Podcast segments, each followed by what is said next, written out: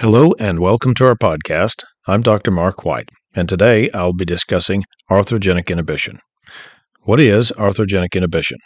It's a joint centric problem that interferes with normal physiological and movement related activity of the joint.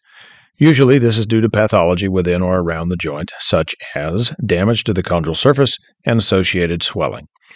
It is believed that the presence of swelling is a main driver of the decreased motor function in the musculature surrounding the joint. This is most well described and has been tested directly for the effect of knee swelling on quadriceps activity. It has also been studied in the hip, where swelling in the joints of patients with hip pathology was compared to non swollen hips in a healthy control population.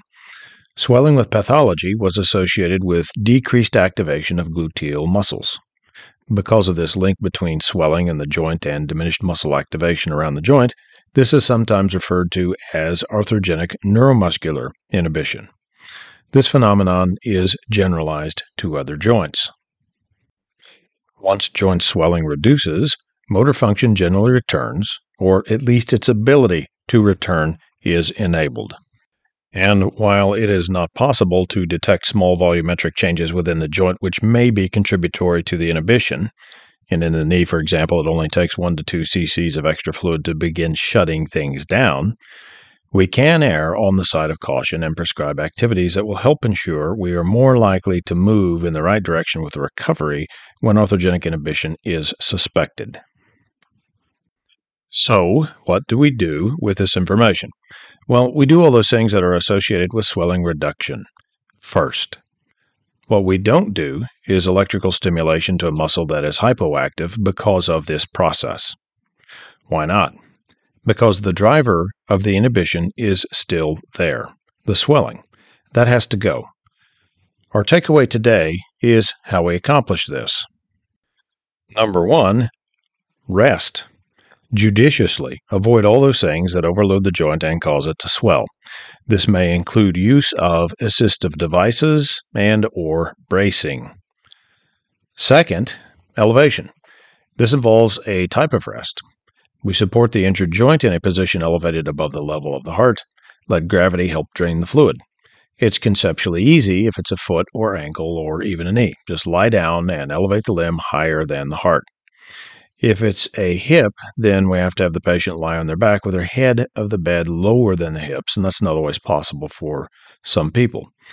So, an alternate here is we can have the patient lie on their side with the injured hip up. Third, intermittent motion of the joint. This may be passive or active.